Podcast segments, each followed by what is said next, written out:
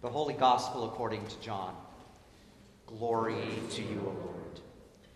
Jesus said, Just as Moses lifted up the serpent in the wilderness, so must the Son of Man be lifted up, that whoever believes in him may have eternal life. For God loved the world in this way that God gave the Son, the only begotten one, so that everyone who believes in him may not perish, but have eternal life. Indeed, God did not send the Son into the world to condemn the world, but in order that the world might be saved through him. Those who believe in him are not condemned because they have not believed in the only Son of God. But those who do not believe are condemned already. And this is the judgment that the light has come into the world, and people loved darkness rather than light because their deeds were evil. For all who do evil hate the light and do not come to the light, so that their deeds may not be exposed. But those who do what is true come to the light, so that it may be clearly seen that their deeds have been done in God. The Gospel of the Lord. Praise, to you, O Christ.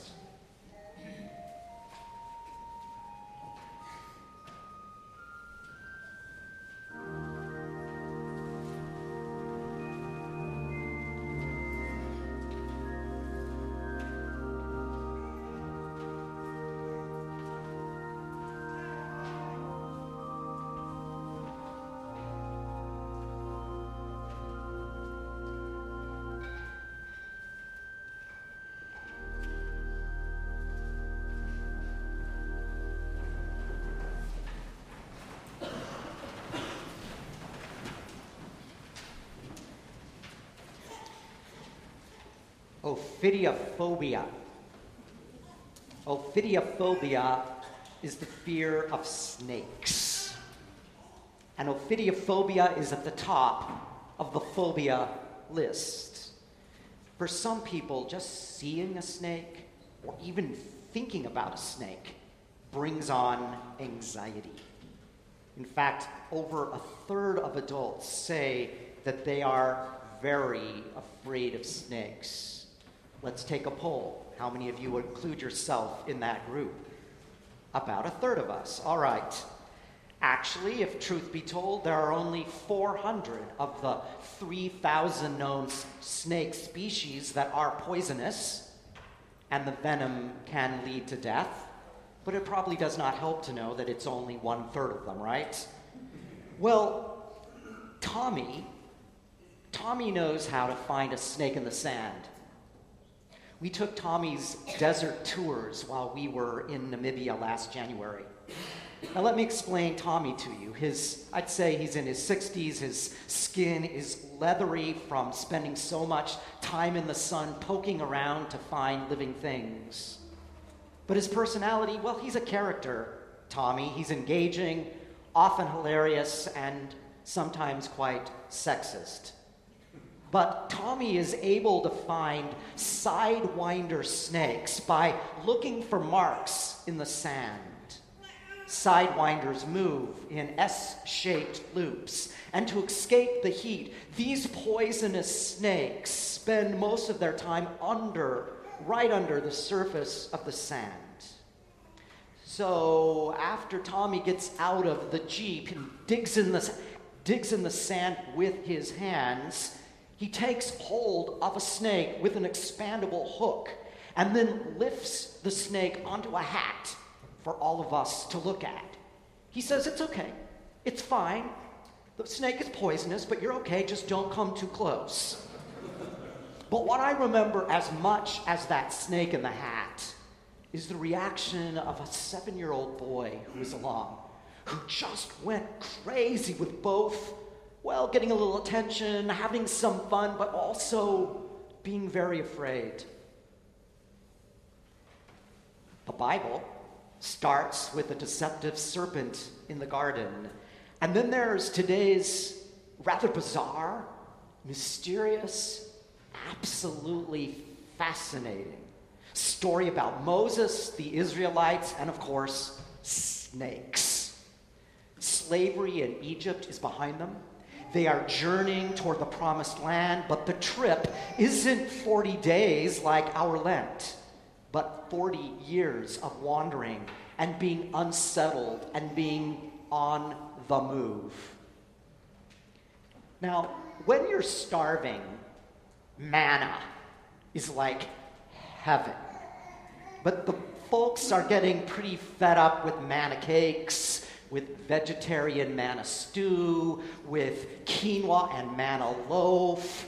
And like us, when things don't go our way, when patience runs thin, when gratitude is scarce, and when the past is idealized, they grumble and they whine and they complain. I love the King James Version for it. They murmur. Things were better back in Egypt, they murmur. Sure, they were slaves, but the food was delectable. So they go to Moses to have it out with him. There's no end in sight, they say. They fear they will die in the wilderness, and they are fed up with manna 24 7. So, what the people get is poisonous snakes biting the people back to their senses, and some of them die. Well, it does get their attention, and they repent, they seek healing and forgiveness, and then God provides such a shocking, strange remedy. Not a charmer with a magic snake, no, but an antivenom God tells Moses to lift up a brass serpent on a pole. Think of it. The snakes are the result of the people's sin, the people's disobedience. But the snake on the stick is the means of their salvation, their life, their healing. They would look at the snake on the stick and live and get saved, so to speak. So, what in the world is anti venom? Not something I think about a lot. Snake venom injected in mammals such as horses and rabbits or sheep. These particular animals have an immune response that naturally generates antibodies against the venom. The, the, the anti venom is then harvested from the blood of the animal and stored to treat snake bite victims. Antivenom, the cure for a snake, is a snake.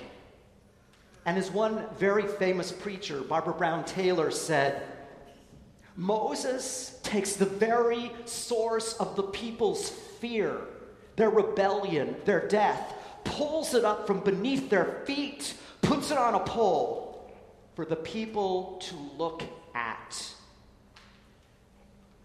Now consider the cross.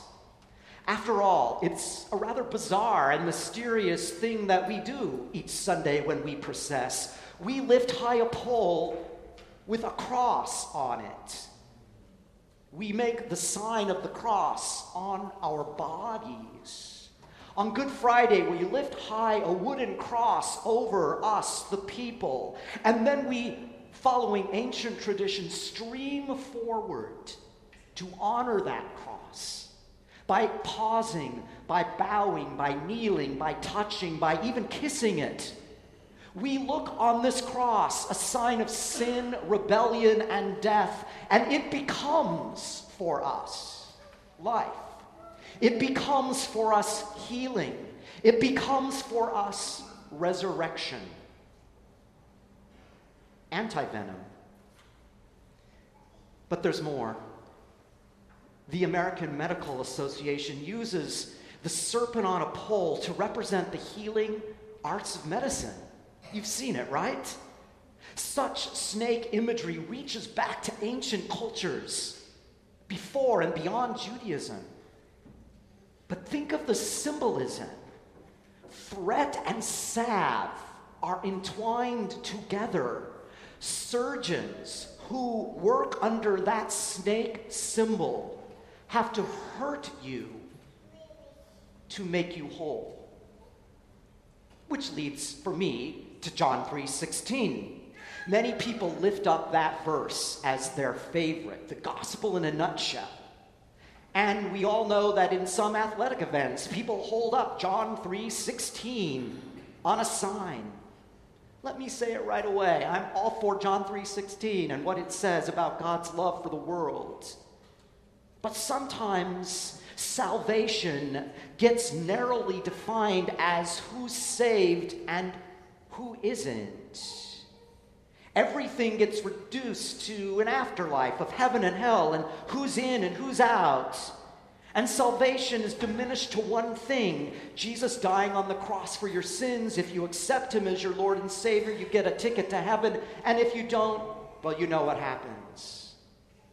Well, last week in my sermon, I wanted us to reclaim the word law from its negative stereotypes as Jews hear how we use the word law. Today, I want to do the same thing with the word salvation. In our scriptures and in our theology, salvation is much more than life after death. And many of those images come from the Hebrew scriptures. So here we go. Salvation, think of it, is forgiveness and reconciliation. Salvation is restoration and coming home from exile. Salvation is liberation, starting with the Israelites' deliverance from bondage. Salvation is God's desire for shalom, for justice, for the good of the earth and all its inhabitants. Salvation is healing and wholeness. And salvation is resurrection making all things new and bringing life from death.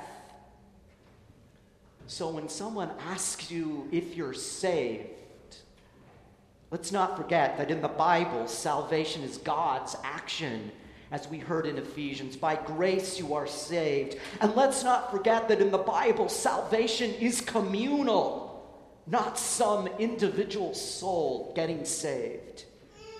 So here's what I say today. Let's save salvation.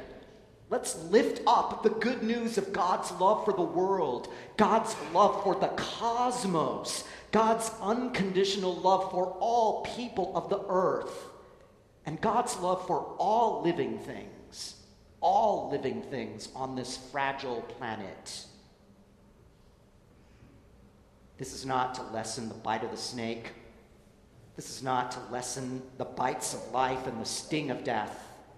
There's every reason to be bitter at times. Yet then and now, look up at the snake on the pole. Look, in other words, look at your fears and your phobias. Look at your losses. And then gaze on the cross, the tree of life, amazing grace, wholeness, and healing God's love for the world. Anti venom.